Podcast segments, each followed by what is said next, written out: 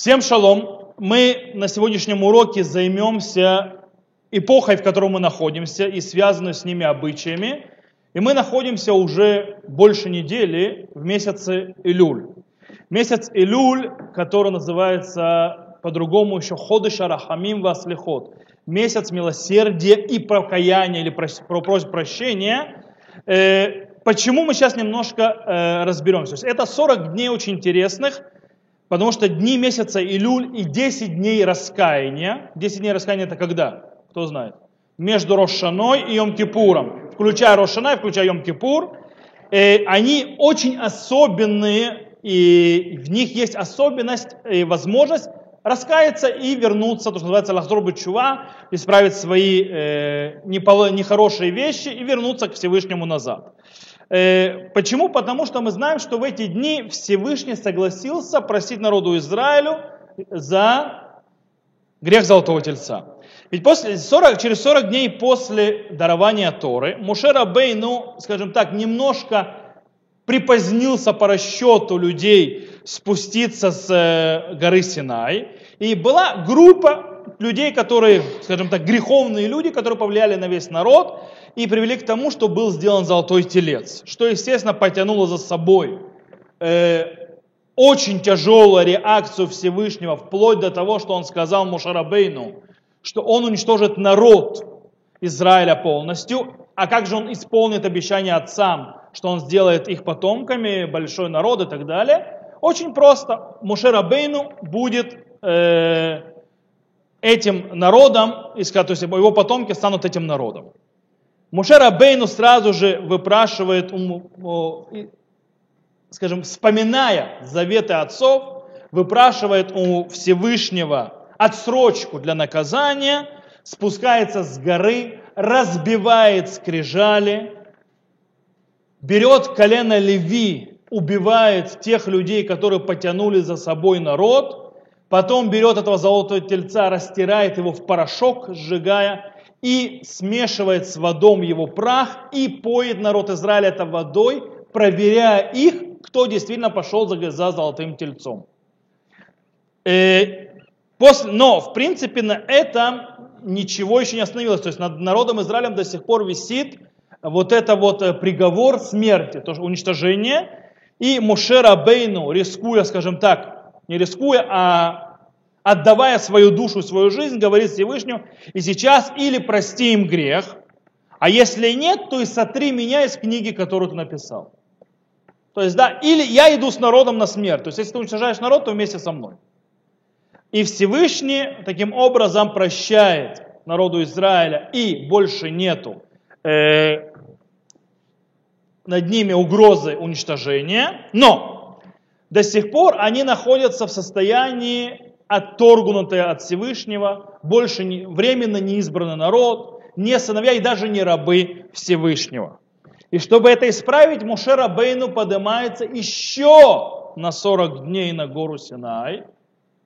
Э, и мы это знаем, э, это произошло в месяц Илюль, первого месяца Илюля. Он поднялся в этот день и спустился с горы когда? В Йом-Кипур. Он вернулся в Йом-Кипур, принеся с собой вторые скрижали и прощение народу Израиля. Он там находился, он также получил 13 мер милосердия, которые э, мы говорим для того, чтобы получить прощение. Мы их сейчас разберем. Но есть очень интересная вещь, которая рассказывает, что сопутствовало поднятию Мушарабейну на гору Синай. И нам рассказывают наши мудрецы, это находится в Тан Перкей Дарабилезер. Там говорит так, в месяце Илюля сказал Всевышний Муше – поднимись ко мне на гору. Так написано в книге Дворим. И провели шофар во всем лагере народа Израиля. То есть трубили в шофар, что Моше поднялся на гору, чтобы они больше не ошиблись и не пошли за идолопоклонством. И, и Всевышний э, поднялся в тот день с помощью того шофара. Как сказано в Тигелим, Алла Элуким Бетруа Ашем Беколь Шофар поднялся Всевышний в, в трубении, в, в звуке шофара. То есть, при, и поэтому постановили мудрецы, чтобы трубили в шофар в новомесяче Илюль каждый год. То есть у нас есть одно из обычаев месяца Илюль, это трубление в шофар. Начинают трубить шофар, Э, почему, кстати, говорит нам, объясняет Туру Бейт почему выбран был именно шофар э, в это время, почему должны были именно слушать шофар, потому что шофар пробуждает народ, то есть он пугает, и в нем есть сила остановить народ, чтобы не грешить, и разбудить их для того, чтобы они исправили свое положение и раскались. Очень интересная вещь. Вы когда звук шофара слышите, что он вам делает? А? Я говорю личное ощущение. Я скажу одну вещь. Я сейчас, когда то есть, тренируюсь периодически то есть, да, в шофар, я начал тренироваться, моя, наша собака домашняя входит в панику. Она реально в панике. Она подбегает, она становится, она поскуливает и так далее. Во всяком случае, ее это вводит в трепет, это точно. Я не знаю, как это вводит людей, мы, наверное, привыкли, но э, факт в том, что другие музыкальные инструменты не вызывают такого э, реакции. Но реакция шофара вызывает у нее вот такой вот э, страх, волнение, трепет, то есть испуг, они понимают, что происходит. В принципе, для этого мудрецы выбрали шофар. Что-что? Что? Вот. И таким образом был установлен обычай, что в месяц Илюль, начиная с месяца Илюля, кроме преддверия Рошана, то есть кроме дня перед Рошана, то есть эры Рошана, трубят каждый день в шофар, чтобы разбудить человека, чтобы он э, трепет в нем пробудился, и он начал э, проверять свои действия и исправляться. Э, теперь, как это делается? По обычаю европейского еврейства, то есть ашкеназов, э, трубят шофар каждый день после утренней молитвы. Сефарды делают по-другому. Дело в том, что сефарды в это время, начиная с нами месяца Илюля, говорят особую молитву, о которой мы сейчас скоро поговорим, называемую слихот. Слихот, то есть молитва прощения. То есть слихот, это, в принципе, извинение. Э, и они трубят в шофар во время этой молитвы, когда говорят кадиш. А есть обычай у сефардов, у некоторых, которые еще каждый раз, когда произносятся 13 мер милосердия, они трубят шофар во, во время этой молитвы. То есть, в принципе, так или иначе, в шофар трубят в это время. В любом случае, э, дело в том, что шофар, как мы, это не обязанность, это обычай. Таким образом, человек, который э, у него, он где-то молится, у него нет возможности молиться в миньяне, или у него нет шофара, он не должен бегать и искать, кто бы ему в шафар потрубил. В отличие от Рошана. Рошана человек обязан услышать звук шафара. В это время не обязан.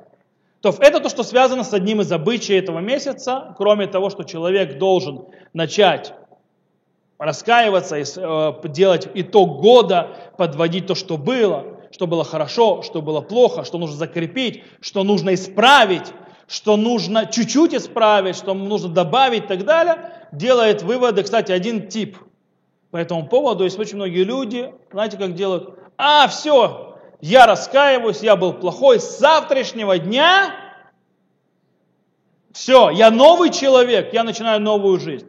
Это напоминает, как, знаете, с диетой, да? Когда, какая самая лучшая диета, которая называется, начинается завтра? Она никогда просто не начнется. То же самое с раскаянием. Если человек берет на себя глобальное, тотальное изменение завтрашнего дня или с этого месяца, оно никогда не произойдет. Человек должен выбрать что-то маленькое, что-то такое, на чем он точно может э, сделать за этот год, и говорит, в этом году я это исправляю. И тогда он работает над этим. И когда он работает над этим, он действительно это может исправить. И потихонечку, год за годом, глядишь, Слава Богу, жизнь длинная, до 120 и дальше, а если еще Всевышний с нами, над нами жалится и пошлет нам, в конце концов, Машеха, то он вообще смерть уйдет из этого мира, как сказано, выбила, то есть, что Всевышний уни, то есть, провалил, уничтожил э, смерть и стер слезу с каждого лица. То есть, в принципе, в, в будущем, когда придет Машех, смерть исчезнет. Э, меня, кстати, всегда спрашивают, а какие же мы будем, то есть те, которые будут э, живые и так далее, когда мертвые. То есть таких мы сейчас, что ли? Нет. То есть традиция говорит, у нас точная информация, конечно, нет, но традиция говорит, что мы будем находиться в том состоянии, когда человек находится в, э, в самом рассвете силы молодости. И это останется навечно. То есть такой вот рассвет сил. То есть это по этому подходу. А? Очень просто. М- можно вопрос, если, как мы можем? В этом и есть вещь, то есть то, что мы верим Богу. Я вам скажу одну вещь. 200-300 лет тому назад сказать, что мы сейчас будем сидеть с вами здесь и учить э, обычаи месяца Илюля в земле Израиля, в Патахтикве, в городе, который был, говорили, как это возможно? Это невозможно сумасшествие. Так что давайте не будем это умилять возможности Всевышнего, что он может и что он не может сделать. Он может сделать все, что угодно. С Божьей помощью, повер, поверьте. Тот, кто этот мир делал, он знает, что, как с ним работать. Окей, сейчас мы перейдем к следующему обычаю, который у нас появляется. И это обычай со времен эпохи Гаонов. Это приблизительно уже после Талмуда, приблизительно с 8 века и 8-9 век и дальше, э, появляется обычай вставать с позаранку, а точнее еще в, в тьму, когда еще темно. И, кстати, внимание, в 10 дней раскаяния, то есть Беасерет Ямей Чува обычай. У Гаонов был Асерет Ямей Чува, до Йом Кипура, и говорить слихот, молитву слихот. И в чем смысл молитвы слихот? Для того, чтобы, как бы сказать, пробудить человека к раскаянию и просить прощения у Всевышнего. Э, э, просить, чтобы он смился своим народом, который находится в, бедах, чтобы он э, отменил или не смотрел, скажем так, на наши грехи и наши преступления, а вспомнил Акидат Ицхак, то, что твое приношение в жертву Ицхака, то есть, в принципе, заклание на жертвенник Ицхака, э, и, к сожалению, заклание, которое э, народ Израиля дал своими э, людьми, евреями, праведными и так далее в течение поколений, которые, в, скажем так, к сожалению, взошли на Ишафот всевозможных погромов, убийств, которые тоже были, скажем так, жертвами, которые и те, которые отдали свою душу и свою жизнь за освящение мне Всевышнего, все это вместе, чтобы народ Израиля вернулся, чтобы Э, земля Израиля отстроился, чтобы храм был и так далее, и так далее, и чтобы в конце концов Всевышний вернулся в Сион, все это вместе. И в принципе э, в это время мы все это просим, просим прощения и нам, всему народу Израиля. Э, и обычай делать э, слихот именно в это время, э, раскаяние именно в это время, потому что в это время молитва слышится намного сильнее. Не зря есть у Адмора Закен, то есть в Хабаде это говорится, то есть как приводится такое понятие, оно аллегоричное, конечно, но оно дает понимание, называемое Хамелех Басады. Царь в поле. Что имеется в виду? Всегда царь сидит в своем дворце, добраться до дворца, как мы знаем, нужно аудиенцию назначать и так далее, и как бы не доберешься. А в это время царь выходит в поле, и каждый, кто хочет, может подойти и с ним поговорить. Это, в принципе, э, э, есть э, главный момент этих дней. По этой причине не зря установили эти молитвы именно в это время. В конце концов, мы сказали, для того, чтобы пробудиться к раскаянию и исправить наши действия.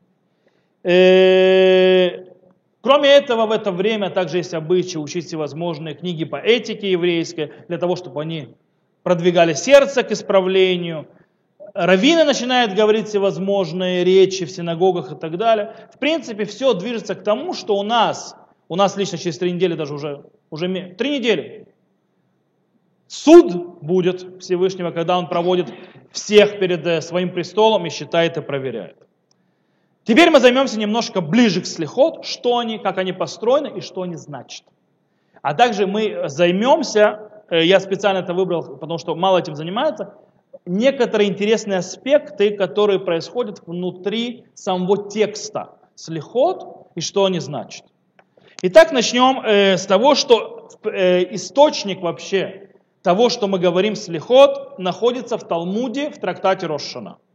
В трактате Рошана на 17 листе говорится следующее. Есть стих – который связан с вот это вот временем, когда Мошера Бейну просил прощения за народ Израиля, там сказано, что в Явор Ашем Альпанав Вайкра. И прошелся Всевышний пред ликом, то есть, и в, в, в, как бы возгласил Ашем, Ашем, то есть 13 мер милосердия пошли, Господь, Господь, Бог милостивый и так далее, и так далее. Все эти 13 мер были сказаны, и вот, и говорит Талмуд по этому поводу. Сказал Раби Йоханан, если бы это не было написано, мы не могли бы это говорить. О чем идет речь? Это нас учит. что облачился Всевышний как ведущий молитву и показал Моше порядок молитвы. И сказал ему, все время, когда народ Израиля грешит, сделают как вот этот вот порядок, имеется порядок этой молитвы, 13 мер милосердия, и я прощаю им. Так сказано в Талмуде. Э, из этого учится что? Что э, сердцевина слихот, вот этой вот молитвы покаяния, то есть прощения, это 13 мер милосердия. Их нужно говорить, и они действуют так, что Всевышний нам прощает наши грехи. Окей. Есть тут интересное замечание, которое стоит сказать. В том, что, обратите внимание, Всевышний, что сделал? Он вел себя как ведущий молитву. То есть, что это шалех цибур, как антар, который ведет молитву. Э, он облачился в талит. Так сказано. Что такое облачился талит? То есть это видение пророческое, которое увидел Мошарабейну. И объясняет Таз, что из этого мы учим обычай, что нужно облачаться в талит и в слихот, не все, а в Йом-Кипур, в ночь Йом-Кипура. Вы знаете, что талит всегда одевают днем, правильно? Потому что время талита, цицита это день, не ночь. Но в ночь Йом-Кипур, тот, кто был, все мужчины одевают талит. Почему? Одно из объяснений этому по причине того, что ночь Йом-Кипура это, как, говорится, как говорят на иврите, на иврите хорошо звучит, халайла. То есть это она та самая ночь прощения, когда говорят слихот, та самый-самый слихот. И мы облачаемся в талит, как нам показал Всевышний, что нужно сделать. Есть, есть многие другие объяснения, почему талит в, в Йом-Кипур ночью. Но это одно из объяснений, потому что как Всевышний делал. И также нужно понимать, что шалех Цибур, тот человек, который ведет молитву с лихот, облачается в талит, и он стоит. Говорит, дело в том, что стих «Ваявор Ашем Альпанав» и прошел Всевышний пред ликом, это не перед ликом Мошера Бейну, это Альпанав своим ликом. То есть сам Всевышний вел эту молитву. То есть, в принципе, человек, который ведет слихот, человек, который работает, то есть кантор на слихо, то есть шалех цибур, ведущий молитву, он как бы, как бы занимает место самого Всевышнего. Он вместо него работает. Теперь, поэтому не зря говорят, что для выбора ведущего молитвы во время слихот и вообще в Рошана в Йом-Кипур, Э, нужно очень-очень сильно проверять, чтобы он был как можно больше в, высоким, большим в Торе и в праведности и так далее. То есть очень-очень сильно проверять, чтобы этот человек был достоин по-настоящему. И там есть очень много критерий, но мы сегодня этим заниматься не будем. Э, для, так пишет Романа Галаху, и это очень важно. То есть, да, это, не, это, это внешний аспект, если хоть. Теперь немножко мы копнемся внутри. Немножко копнем внутрь. Как мы сказали, нам Талмуд рассказывает, мы сказали, что слихот – это молитва, правильно? То есть это порядок молитвы. Нам так, так говорит Гмара. И таким образом, ведь мы видим в нем есть закон ведущего молитву, и еще одна вещь, что в нем есть. В нем есть все законы Амиды, Шмунайса. То есть все законы, как будто это Амида. Причем Амида у нас в этом случае, вот эта молитва Шмуна Исре, 18 благословений, в этом случае это 13 мер милосердия. Это она. Таким образом, нужно во время слихот стоять.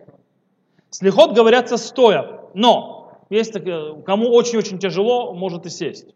Но желательно стоять, во всяком случае, когда есть 13 мер милосердия. Э, теперь, у слихот есть также ведуй. Что такое ведуй? Ведуй – это исповедь. Когда мы говорим хатану, ашамну, багадну, то есть да, мы согрешили и так далее, и мы говорим разные виды греха, которые мы делали, это есть веду. Веду это исповедь. У нас у евреев исповедуется перед Всевышним, не исповедуется перед людьми. Перед людьми исповедуется, когда делают что-то плохое людям. И тогда, когда просят прощения, говорят человеку, что ему сделали. И просят него прощения. Но во всех грехах мы не говорим никому, ни одному человеку в мире, что мы сделали. Мы говорим это только перед Богом. Это плохо очень говорить перед людьми, что ты сделал. Плохого. Итак, таким образом у нас есть виду. Почему свидуй? Почему вы здесь ставили? Очень просто. Потому что 13 мер милосердия – это просьба чего? Прощения и искупления. Но в законах говорится, что искупление не может прийти без того, чтобы человек не, рассказал перед Всевышним, в чем он точно согрешил, и раскаялся в этом. Нужно сказать сначала грех, который ты сделал, и раскаяться, и только тогда может быть искупление. По этой причине э, обязана быть в этом, внутри слихот, стоять ведуй, то есть э, исповедь. И, кстати, в трактате Йома сказано, что когда говорят ведуй, то есть исповедь, нужно тоже стоять. Теперь, есть, продолжим так. Э, у нас есть кадиш. У нас есть кадиш в конце слихот, есть кадиш, который называется кадиш шалем, полный кадиш, или кадиш тит кабаль, то есть по прими. Когда написано «Титкабаль целотогон», то есть да, прими молитвы наши и так далее. И по этому поводу пишет Левуш почему? Он пишет так. Несмотря на то, что во все э, дни года мы не говорим «Кадиш Титкабаль», но только после 18 благословений. Только после молитвы Амиды. Это единственный момент, когда мы говорим Титкабаль. Ибо смысл э, сказанного «Салутегон», «Салутегон» Целута – это молитва. Целутеон – там молитвы наши. Э, молитвы, то есть, да, а что такое молитва? Когда мы говорим молитва, что имеется в виду? У мудрецов мы об этом много раз говорили. У мудрецов понятие молитвы – это 18 благословений. Амида – это есть молитва. Все остальное не считается молитвой. Все остальное э, песни восхваления, заповедь Шма и так далее, э, э, Таханун, то есть э, просьбы о милосердии и так далее, но это не молитва. Молитва тфила – это шмунайсра, это амида. Поэтому всегда после нее. Но по-другому этот порядок слегка, что они все были построены по системе порядку молитвы, как каждый день. Ибо те стихи, которые говорятся перед тем, как говорят слехот, дело в том, что перед тем начинает 13 мир милосердия, там есть целые большие куски с стихами, то есть да, шаме апольт, э, э, то есть это Шумет фила айдеха, то есть заслушающий молитву э, своего, э, и да, это собрание, то есть, в принципе, собрание своего, в смысле имеется народа, своего паствы, если дословно перевести, то есть слушающий молитву свою паству, там очень много стихов э, и так далее, восхваляющих Всевышних, то есть он это имеет в виду в Левуш, и он говорит, что они как псукейды земра, песни восхваления, которые идут перед шма в утренней молитве, и слихот, то есть, да, вас слихот, то есть э, прощение, э, это всевозможные, то есть, что такое слихот? Слихот это куски, которые написали э, поэты средневековье еврейские, в которых всевозможные восхваления и так далее, стоящие между разными 13 мирами милосердия. То есть, есть 13 миров милосердия, кусочек, который э, восхвалебный или жалостливые, то есть когда мы описываем наши беды и так далее, э, или просим прощения, и снова 13 мер милосердия. И так оно построено глобально. Тот, кто на Илу молился, вы видели, когда на Илу в Йом-Кипур молятся, там тоже 13 мер милосердия кусок, 13 мер милосердия кусок, это слихот. Также они построены глобально во каждый день. Э, и после этого падают на свое лико, то есть как каждое утро. Когда говорят таханун, таханун это покаянная молитва, когда мы просим прощения Всевышнего, там делают вот так, кладут руку на лицо, то есть лицо на руку, и это называется, там тоже это есть слихот, и, и окончание молитвы, и после этого идет кадиш шалем, после этого идет кадиш. То есть что нам говорит Левуш? Левуш говорит, что в принципе у нас слихот это молитва, как молитва каждый день есть, и она построена по той же системе. Более он говорит, у нас есть э, Псукейды земра, то есть песни восхваления до того, как начинается сам, сама просьба о прощении. Почему? Во-первых, где они? Почему они есть и почему их нет в Йом-Кипур в дневной молитве? Сейчас разберемся. Дело в том, что Рамбам говорит нам следующую очень интересную вещь. Рамбам и в трактате Брахот говорит, что обязанность молитвы это в чем? Это чтобы человек э, митханен, то есть да, умолял, то есть Всевышнего, и молился каждый день и произносил восхваление Всевышнего, и после этого просил то, что ему надо. Сначала восхваление Всевышнего, и потом просьбы. Так это построено. Так и поэтому и в слихот мы начинаем сначала. Нам нужно просить, чтобы нас простили. Для этого это нас мир милосердия. Поэтому для начала нам нужно его восхвалить. Поэтому начинается слихот с Ашрею Швейвейтеха. Ашрею Швейвейтеха, то есть, да, счастливый сидящий в доме твоем, это твой псалом, в котором описан центральный мотив этого псалма. Знаете какой? Стих «Потехат ядеха умазбели холя харацон» открывающий руку свою и питающий все живущее. То есть, в принципе, в этом мире все живет с его руки. Э, это восхваление. И после этого, как мы сказали, есть, начинается молитва. Шумеат фила эдеха коль басар яво. Слушающий молитву твоего, в твоей паствы, всякая плоть придет. То есть, да, придет к тебе, и идут восхваления и так далее. И Ливуш объясняет, что вот эти вот обязательные восхваления, вот эта вот, вот, эта вот молитва Шумет, Фила и Деха, это оно и есть место Псукеды Земра. Интересно, что Рав Соловейчик и Рамбам также считают, что это не как Псукеды Земра, это заменяет, в Шмунайсер, помните, мы когда учили о молитве, уроки, целую серию мы делали о молитве, кто был, и помнят, мы начинали, что первые три благословения, 18 благословения, это восхваление Всевышнего, перед тем, как начинаются просьбы. Так вот, это и заменяет эти три, вот эти шумая тфила куладеха, это заменяет эти три благословения. Так считает Рамбу. В любом случае, э, теперь, все хорошо, конечно, это когда мы говорим каждый день слихот. Мы откроем Йом-Кипур, в Йом-Кипур у нас есть тоже слихот. У нас Йом-Кипур слихот вечером. Знаете, мы заканчиваем 18 благословений, потом длинно-длинно идет молитва, да, помните? Это слихот. У нас есть слихот каждый в утренней молитве в Шахарите. Внутри, когда кантор повторяет молитву, у нас там есть слихот.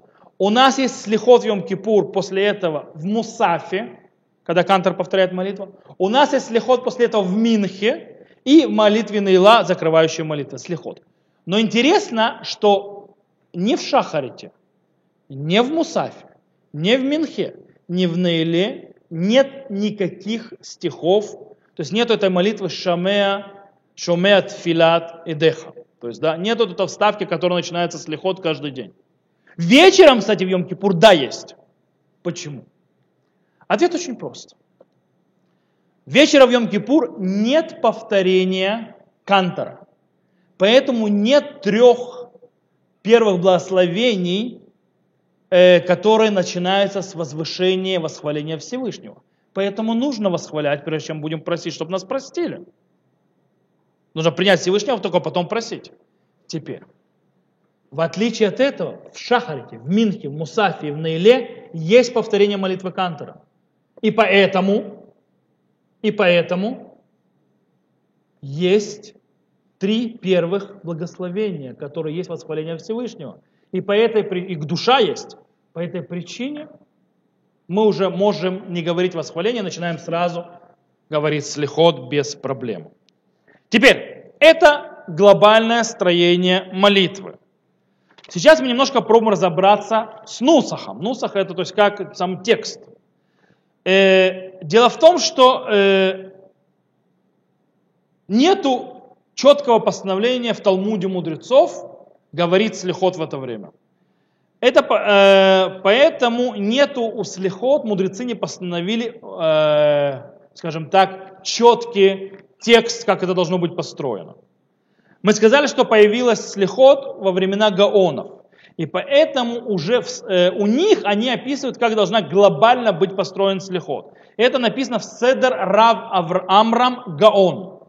Он пишет так, что начинает, мы сказали, Ашрей, то есть, да, этот псалом Ашрей Шоветеха, э, э, потом восхваление Всевышнего, после этого, то есть это, это считается часть восхваления Всевышнего, после этого говорят половину Кадиша, то есть маленький Кадиш, и начинают шоме ушмат фила идеха коль басар яво, и слушай молитву э, своей паствы, каждая плоть придет и так далее. И после этого начинаются всевозможные стихи просьба, и мы то, мы, то, что мы умоляем Всевышнего, и начинает говорить 13 мер милосердия, то есть говорят 13 мер милосердия, и после этого говорят «ведуй» и «исповедь», и после этого «ашамну миколь ам», то есть согрешили среди всех народов, и в конце умри, говорят «анейну авину анейну», «А, «ответь нам, Отец наш, ответь нам», Э, и так далее. И э, Всевышний сделает э, ради вас и так далее. И в конце падают на свою руку, то есть на лицо, и занимают, заканчивают кадиш титкабаль. Это строение молитвы. Теперь, это глобальный базисный текст. Теперь, Рам Амрам Гаон говорит, тот, кто хочет добавить стихов или всевозможных это вещей, пожалуйста, может добавить. Э, поэтому есть пайтаним. Пайтаним, то есть это те, которые писали всевозможные молитвы. Кстати, они написали кинот, плач, который мы делаем в, в 9 ава и так далее. Многие вещи, которые вставляются в лихадуди, допустим, а тоже пьют. Пьют это как бы, э, это не стих, это поэма, то есть э, молитву. То есть они написали молитву. И вот это написали в Средневековье многие-многие люди. У нас ашкеназов больше всего. У нас очень много их описывающих всевозможные бедствия, которые с нами произошли. Э, у сефардов было меньше бедствий, хотя тоже немало. У них просто, у них было более, скажем так, централизованные бедствия, убийства их. А у нас это очень сильно растянуто у ашкеназов и разбросано. Э, в любом случае происходит так. Есть, э, установился обычай. У ашкеназов обычай такой – что мы каждый день меняем вот эти вот ставки этих пьютим между 13 миром милосердиями одними и другими. Они каждый день другие. У сефардов текст одинаково не меняется все время. Они вот построенный текст, они его не меняют. Так оно построено. В любом случае, человек, которого нет времени говорить это все, например, вы знаете, сколько в, в преддверии Рошана у шкиназов э, слехот?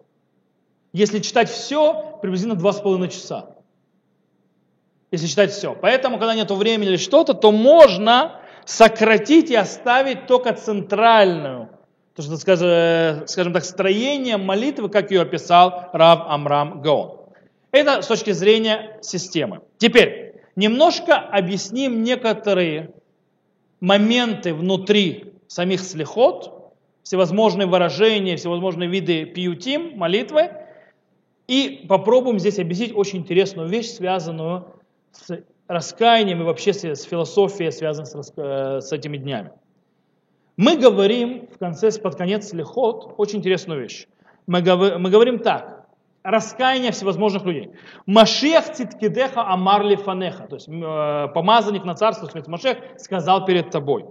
Давида Мелех Амар Лифанеха, царь Давид сказал перед тобой. Даниэль Хишхамудот Амар Лифанеха, то есть Даниэль, пророк Даниэль сказал перед тобой.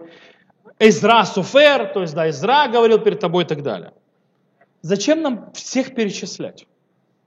Как они исполняли все заповеди раскаяния. То есть в чем смысл? Сказать одного. Ведь дело в том, что все заповеди, трубление шофар, э, сидеть в суке, э, лулав и так далее, маца в Песах, они все одинаковые. То есть один ест и другой делает то же самое, как они написаны в Торе. Но дело в том, что заповедь раскаяния – это та заповедь, которая она отличается от человека к человеку. Нету одного единственного пути к раскаянию. Не существует просто. Так не бывает. И поэтому нам перечисляются все великие люди нашего народа, как цари или пророки, предводители наши, которых было собственное раскаяние, они открыли собственный путь и дорогу э, свою, не похожую на других. И таким образом они нам показали и поставили всевозможные пути разные в раскаянии. И это очень важно, потому что человек, в конце концов, его раскаяние очень личное. У каждого свое. Он может брать пример с одного, с другого, но если у всех будет одинаково, то многие люди не смогут вернуться в раскаяние, потому что это очень индивидуально. В конце концов, это личное общение между Богом и человеком. Не зря в трактате Рошана на 18 листе говорится, что в эти дни человек, как одиночка, он считается как будто целая община. Итак, э, это то, что связано с этим. У нас есть, как мы сказали, еще одна очень интересная. Мы, мы говорим еще одну молитву, которая говорится «Мишана», и начинается перечисляться «Мишана али Авраам Багара Мурия уянейну». Тот, кто ответил Аврааму Авину на горе Мурия, это когда он приносил Ицхака в жертву, он нам ответит. Миша Анали, Ицхак и так далее там. Миша Ана Яков, то есть так ответил Якову там-то, он нас, нам ответил. Тот ответил э, тому-то нам ответит. Тот ответил Ильяу на Кармеле, он нам ответит. Это молитва. У нас есть очень интересный вопрос. Сказано, Миша Анали Авраам Бехара Мурия Уянейну. Тот, кто ответил Аврааму, нашему праотцу, на горе Мурия, он, то есть храмовая гора, он нам ответит. А напомните мне, пожалуйста, когда, на каком этапе э, заклания Ицхака на горе Мурия, Авраама Вину, наш предок, молился и что-то просил. Не было такого. Он ничего не молился. Он не просил. О чем тогда речь? Мы, мы не находим этого. Нигде. Он не, не было никакой молитвы от него. Он делал то, что Всевышний сказал, пока Всевышний его не послал ангела остановить его и сказал, то есть не трогай отрока, и он нашел этого барашка, то есть показал ему барашка, он зарезал барашка вместо Ицхака. Поэтому что мы должны, мы попробуем сейчас объяснить. Дело в том, что очень интересно, что вот это вот анейну, то есть, да, раэ боонейну, вы знаете, то есть в 13 18 благословении у нас есть раэ боонейну, посмотри на бедствия наши, а заканчиваем это благословение чем? Гааль Исраэль, избавитель Израиля. Какая связь между этими вещами? Сейчас объясню. Дело в том, что есть те беды, когда человек кричит. Кричит Всевышний, чтобы он спас от этого. Да, есть такие беды. А есть беды, когда человек не открывает своего рта. Он страдает, но ничего не говорит. И Всевышний знает бедствия и страдания человека. Он видит его в сердце, он видит его мучения. И, и об этом сказано «Выеда и луким» и познал Всевышний. И тогда все, и Всевышний избавляет народ Израиля от всех бед. О! И напротив этого мы просим в молитве «Ре беонейну» увидеть бедствия наши, что даже когда мы молчим и ничего не говорим, и у нас нет даже скажем так, наглости поднять свою голову и вообще что-то попросить, потому что мы этого не заслужили, Всевышний видит внутрь, что мы страдаем, и ему это тоже болит, и он готов, то есть сам нас спасти и избавить. Также работает с Авраамом Авину. Авраам Авину шел с радостью выполнить заповедь Всевышнего принципе, какая заповедь была? Принести в жертву собственного сына. Но описывает нам Мидраш, что не все так было просто. Говорит Мидраш, он берет, э, протягивает руку взять нож, и глаза его, с глаз его текут слезы. И падают они, эти слезы, на глаза Ицхака из-за милосердия отца над сыном несмотря на то, что его сердце радостно сделать желание его создателя. То есть представляете, какая диалектика происходит внутри человека. Авраама Вину, его сердце радуется, исполнение заповеди, он радуется. Его э, лицо, его, но внутри еще происходит одно чувство. Одновременно. И он обливается слезами, что он должен принести в жертву своего сына. Радуясь одновременно. Представляете такую дихотомию, которая происходит внутри, такая диалектика внутри человека? И Всевышний видит. Он не просил ничего, но он видит внутри сердца, он видит страдания Авраама. И он отвечает на них. Поэтому мы просим у Всевышнего Анейну. То есть, да? Миша аналя Авраама вину багара мурия уя анейну. Тот, кто ответил Аврааму Авину на горе Мурья, он нам ответит, так говорим мы в Слехот. Имеется в виду, даже когда мы у нас боль находится внутри, мы ее не поднимаем, он нам ответит, и точно так же, как Аврааму. В этом смысл. Можно еще долго всевозможные вещи говорить, то есть об этих слихот, но это два, очень, два очень важных две момента, которые хотел привести. Помнить, что у каждого есть свой путь в прощении, в исправлении, в раскаянии, и помнить, что Всевышний нам отвечает даже на молитву, которая не была сказана. И это часть этой молитвы. Теперь, э, нам еще осталось разобраться небольшую вещь, это время. В какое время мы говорим слихот? Дело в том, что мы сказали, то есть во времена Гаонов э, Слихот говорили в 10 дней раскаяния между Рошана и Йом-Кипуром. Э, так это было в обоих больших ешивах Вавилона, э, на Горда и Помпедита во времена Гаонов. И были некоторые места, в которых начинали говорить Слихот с новомесяча Илюля. Э, в конце эпохи Решуним, мудрецов Средневековья, появляется э, новое, то есть появляются обычаи, которые закрепляются окончательно. Когда у восточных евреев их обычаи начинают говорить слихот весь месяц Илюль и 10 дней раскаяния, как написал Шуханарух, не включая слихот, то есть сам Рошходыш слихот не говорят, у ашкеназов мы начинаем говорить слихот в Моцей Шаббат перед Рошашана.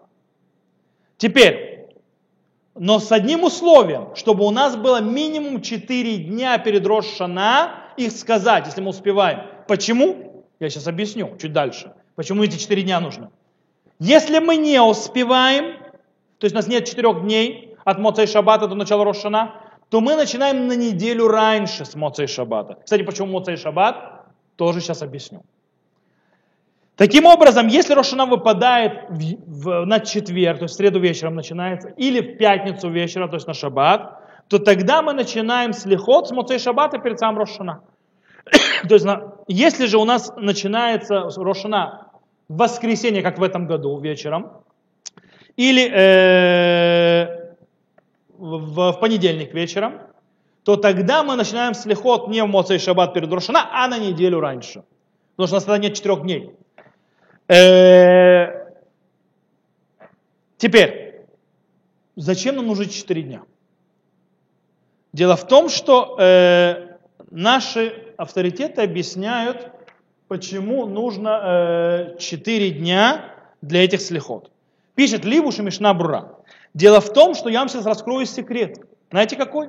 Вы знаете, что все 10 дней раскаяния нужно было поститься от Рошана до Йом-Кипура, каждый день. Откуда взяли мусульмане Рамадан? То есть дневные посты у нас. Но дело в том, что с поколением так мы ослабли, у нас нет сил, потихонечку эти посты ушли. Но изначально их надо поститься. Но есть четыре дня, которые нельзя поститься в эти 10 дней раскаяния. Какие? Два дня Рошана, в них пост запрещен. Шаббат, шува, который посередине, в них пост запрещен, и сам, и преддверие Йом-Кипура. День перед Йом-Кипуром, то есть эра Йом-Кипур, когда вечером начинается Йом-Кипур, запрещено поститься, наоборот, есть заповедь есть. И человек, который ест много в, э, в преддверии Йом-Кипура, считается, как будто постился два дня. Таким образом, есть четыре дня. Эти четыре дня мы выкидываем на, до Рошашана, то есть мы выносим из Рошана и делали посты четыре дня до Рошашана сказалось, для чего, как добавить, то есть для, как, э, для того, чтобы, ну, ташлумин, ташлумин, то есть да, заплатить то, что мы не сделали. Стоп, стоп, стоп. Но мы никаких в других постах мы такого дела не видели, что если мы не можем поститься, шаббат наступил, что мы должны дополнять. Почему здесь так? Есть очень интересный ответ. Скорее всего, дело не в постах, э, а дело в том, что в процессе раскаяния. Эти посты пришли для процесса раскаяния. Нам этот процесс раскаяния, он требует минимального времени. Меньше 10 дней он не бывает. Невозможно раскаяться меньше 10 дней. Это процесс раскаяния, который должен произойти с человеком. Таким образом, слихот поэтому будет говориться тоже так, что не выносится, хотя бы минимум было 10 дней. 4 дня до Рошашаны и потом внутри. Но иногда четырех дней не хватает, так мы добавляем. Оттуда появилось. У сефардов, они говорят в Илю, весь Илюль, 240 дней из-за Мушера Бейну, который пошел просить прощения. Но здесь очень интересная вещь, как я сказал, исправление требует процесса. Раскаяние не приходит в момент. Я это уже упоминал. Поэтому нужно 10 дней. Поэтому установили, что еще нужно добавить. Теперь, эти посты были как часть раскаяния и покаяния. И это сейчас делают слихот. Поэтому у нас слихот так начинаются. И так они идут. Это один момент. Почему 4 дня? Второй момент. Почему начинаем Моцей Шаббат? Слихот. Ашкеназы. Сефар начинает как Рош, Рош Ходыш. По этому поводу написал э, Байлкут Йошер очень интересную вещь. Он говорит так. Всегда встают первый день, встают, имеется встают на молитву, молитву, то есть нужно стоять во время слихот, мы говорили, ибо он близок к шаббату. Почему? Ибо учат в нем Тору. И поэтому хорошо начать в первый день недели ибо народ радостен из-за исполнения заповеди Торы, то есть да, учения Торы, ибо учатся в шаббат, а также из-за э, удовольствия, которое получают в шаббат, ибо сказано не шхина, то есть присутствие Всевышнего не присутствует, но только тогда, когда есть радость от исполнения заповеди. Нужно, чтобы шхина спустилась. Ведь дело в том, что 13 мер милосердия. 13 мер милосердия – это имена Бога. Что такое имена Бога? Что это за абракадабра такая? Мы об этом, я об этом говорил несколько, много раз. Это не просто абракадабра. Эти 13 мер милосердия – это обращение к Всевышнему, чтобы ввести его в этот мир, в его проявление именно вот этого имени. Он входит в мир и проявляется через это имя. То есть э, я делал уроки, кто помнит по всем 13 мерам милосердия, прош, на прошлом году. Э, таким образом, э, здесь то же самое происходит мы должны вести присутствие Всевышнего. А Всевышний присутствует когда? Когда шкина опускается. Эншкина шура эля мисимха мецва. Нужна радость заповеди. И поэтому, выходя из шаббата, когда мы радостны и довольны от заповеди, время начать слехот. Э, чтобы было это от радости. Э, таким образом, есть, э, выходит, что, кстати, это похоже на кидуш Ливана. Душ Ливана из-за этого тоже говорят Моцей Шаббат. Душ Ливана благословение на, на Луну после новомесячия, говорят благословение на Луну, тоже делают Моцей Шаббат, из-за того, чтобы это происходило, э, когда человек доволен э, от заповедей Шаббата и так далее, того, что он делал Шаббат, и насыщен э, удовольствием от всего этого, скажем так. Таким образом, по идее, на слихот, наверное, надо хотя бы на первый одевать шабатнюю одежду. То есть приходи на слихот в шабатней одежде. То есть об этом тоже интересная вещь. Теперь, это с точки зрения, когда начинаем, сколько дней говорим. Следующее. Говорит нам Рамбам, пишет очень интересно, по поводу, почему слихот говорят ночью. Рамбам пишет так. Ибо из-за этого э, обычаи всего дома Израиля э, увеличивать сдаку, кстати, в эти дни очень важно давать много цдаки, милосердия. Это очень важно, ибо сказано, цдака тациль мимавет, цдака, милосердие, мил, милость, которую человек показывает, спасает от смерти, от плохих приговоров. Убамасим то и хорошими делами. И заниматься заповеди с Рошана до Йом-Кипура больше, чем во все, в любое время года. И есть обычай вставать ночью, в 10 этих дней и молиться в синагогах, э, э, прося милосердия и так далее, так далее, пока не взойдет солнце. То есть что мы видим? Рамбам начинает, описывает нам обычай слихот. Э, что нужно встать и молиться, встать ночью и молиться. То есть мы говорим о том, что слихот должны быть ночью. Теперь, дело в том, что есть интересная вещь. Почему? Дело в том, что вообще ночь – это не время молитвы по определению. Даже вечерняя молитва, она не обязательная. Она, то есть мы хотя молимся, она является не хова, а решут. То есть э, добровольно-принудительная, назовем это так. Она добровольная, но нам стала добровольно-принудительной. Но в принципе она не обязательная. Более того, ночь больше время учения Торы и так далее. Но Рамбам нам показывает очень интересные вещи. У нас есть три разницы между... Мы сказали, что слихот это молитва. И она построена как молитва 18 благословения Амида, и как молитва, то со всеми, Сукеди Земра есть перед ним, то есть восхваление Всевышнего, э, есть видуй, то есть э, исповедь и так далее, кадиши закрывающие, открывающие. Все это построено так. Но у нас есть три существенные разницы между слихот и молитвой. Первое. Как мы сказали, Рамов сказал, э, сказал, молимся мы ночью, в отличие от других. Второе. Э, во время слихот, а тем от более, то есть, скажем так, с большим акцентом именно на 13 мер милосердия, их нужно говорить полный голос, крича, от, то есть крича из души, в отличие от Амиды 18 благословений, которое говорится молча, беззвучно. Не молча, беззвучно. Это разница. Еще одна разница, третья. Молитва обыкновенная, она или с миньяном, или без миньяна можно, в принципе. Про слихот Рамбам пишет, литпалель бабатейк несиот, молиться в синагогах, то есть, в принципе, только с миньяном. Попробуем разобраться. Во-первых, почему ночью?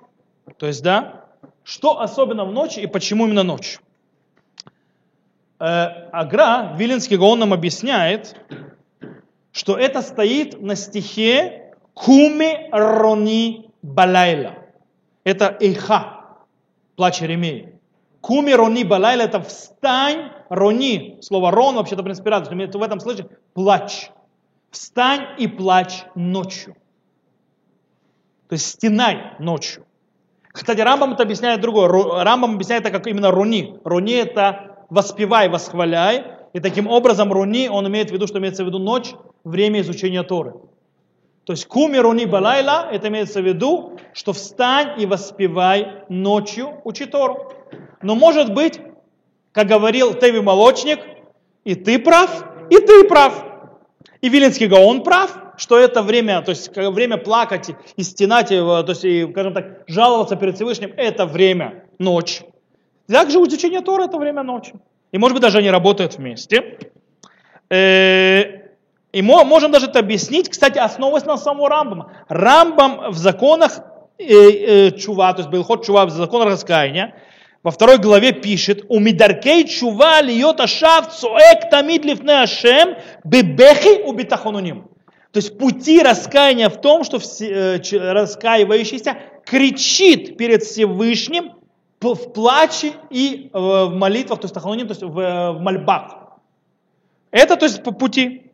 И мы сказали, то есть, да, то есть в принципе, что молитва раскаяния, ее особенность, что она произносится в плаче и в, когда есть мольба. Но слихот это есть молитва раскаяния.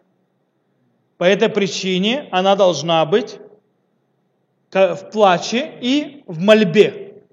И тогда, как мы сказали, многие, на, и в, в, в, в Танахе есть в многих местах, что время плача это ночь, и у Хазаль, что время плача это ночь. Таким образом, это ее время. Тут э, нужно заметить пару вещей очень интересных. Действительно, самое лучшее время, говорит Слихот, это перед восходом. Даже не перед восходом, а перед зарей. Когда встает ночью, даже было такое обычай, был человек, который будил на слехот. Ходил с колотушкой, всех будил, стучал в окна, где-то в 3 часа ночи и так далее, там это, вставать на слехот. И это к концу ночи. Это самое лучшее время. Дело в том, что в это время весь мир спит. Весь мир спит в это время, и поэтому тишина, народ не злословит, не сплетничает, не, не думает о злом, не готовит зла другу, друг другу и так далее, и так далее. Спит. И поэтому перед престолом Всевышний радостно и замечательно. То есть все хорошо. И это время, как раз когда молиться, так можно это объяснить.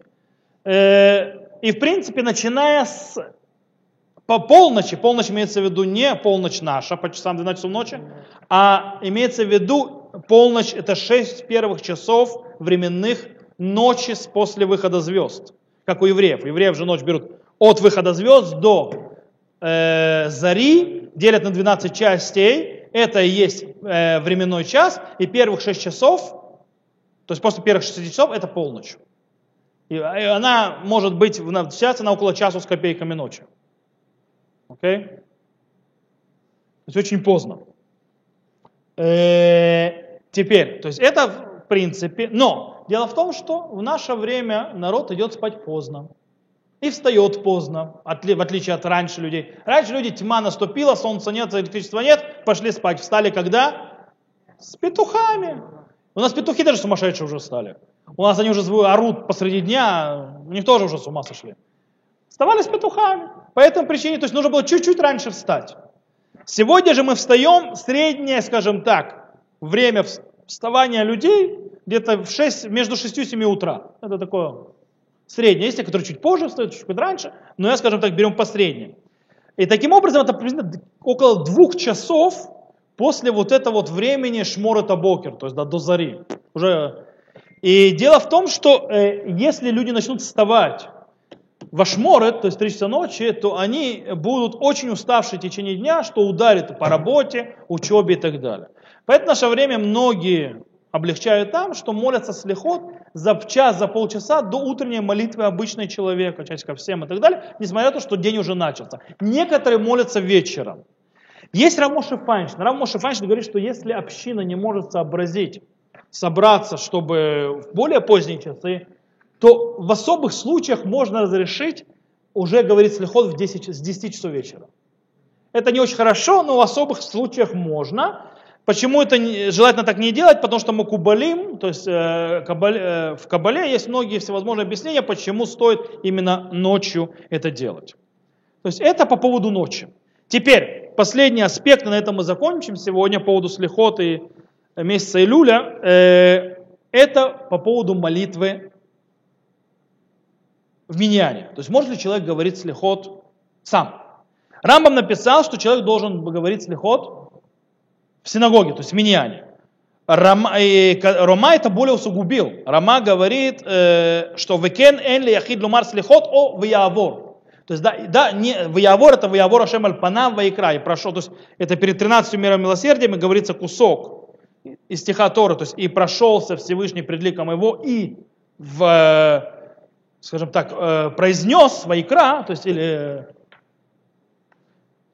он говорит, это не говорит, и вообще все слихот. То есть получается парама, и так Мишна Бура объясняет, что парама невозможно и нельзя говорить слихот не в миньяне. Слихот говорится только в миньяне. Без миньяна слихот нет. А? Женщины вопрос, то есть они вообще обязаны или нет.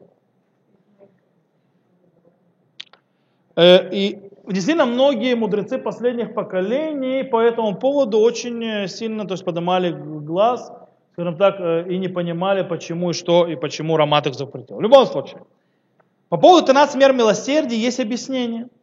Почему 13 мер милосердия нельзя говорить без, э, без миньяна? Мудрецы последних поколений объяснили, потому что это дворим шибык душа. Вещи, которые связаны с святостью, как, шмуна, как к душа, как кадиш и так далее, они требуют миньяна. Кроме всего прочего, дамы, пожалуйста, вы говорите вместе со мной. Нет, нет, я просто... Ты цифру чего? Шмона эсре, 18 благословений, там и да. Да, ну, да. То, с другой стороны, вот здесь очень интересная вещь, которую говорит Ритва. Он говорит, Ваявор Хашем, это говорится о том, что такое явор. Лавор. Вы знаете, такая есть фраза на иврите? Лавор лифней гатива. Пройти перед ковчегом. Имеется в виду, что хазан, ведущий молитву, проходит, становится перед ковчегом. То бишь речь идет о шалех цибур, у человека, ведущего молитву. То есть он должен пройти перед ковчегом. Потому что воявор Ашем пана ваикра. То есть, да, перед 13 миром милосердия, 13 миром милосердия должно быть сказано так, чтобы говорил ведущий молитву. А ведущий молитву существует только когда? Когда у нас миньян. Это никак не связано с дворим шибык душа, это никак не связано с вещами, которые в святости. Таким образом, таким образом, э, есть особенность в 18 мирах мер, мер, мер милосердия, что они должны были сказаны так, как говорил это Всевышний, как показал Всевышний на Синае Мушарабейну. Поэтому нужен э, нам э, нам нужны, нужен меня. Но интересно обратить внимание, что Рама, а, но Рама запретил не только это, но и все слихот, говорить без мена. Но нам нужно обратить один внимание. Рама говорил о слихот каких? Те, которые говорят в посты. Есть слихот, которые говорятся в посты. После шахарита. То есть после Амиды говорится слихот. Есть слихот.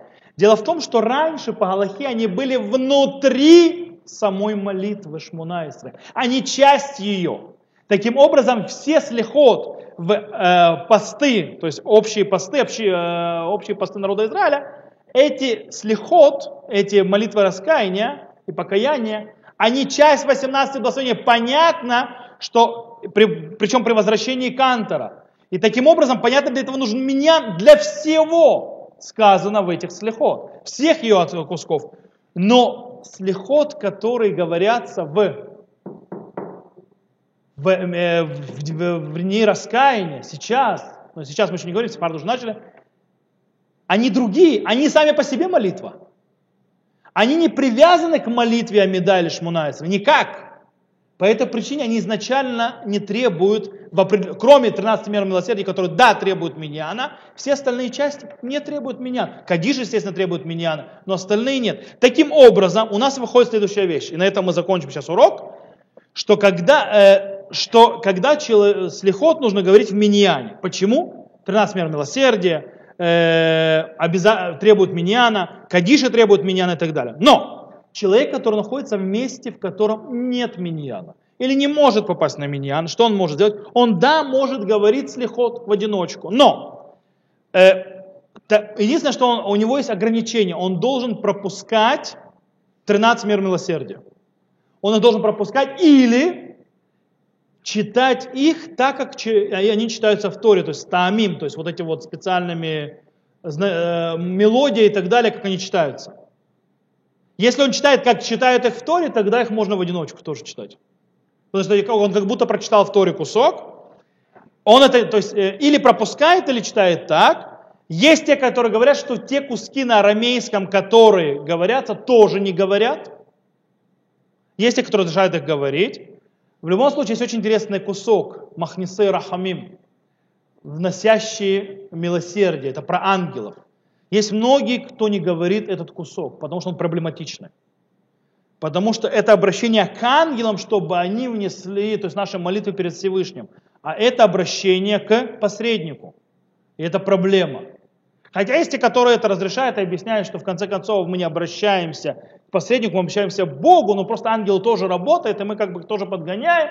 Есть те, которые изменили немножко э, текст для того, чтобы он вписывался, что мы говорим со Всевышним, и ангел как бы работает, но есть многие, которые Махнесера Хамим не говорят, хотя у них есть хорошая, красивая мелодия, очень красивая, э, но ее в многих местах пропускают по этой причине. В любом случае, Последний, это последний момент, как мы сказали. Единственное, то есть напомню еще раз, что слихот шац, то есть шалех цибур, говорит в талите, э, так во всяком случае обычай ашкеназов.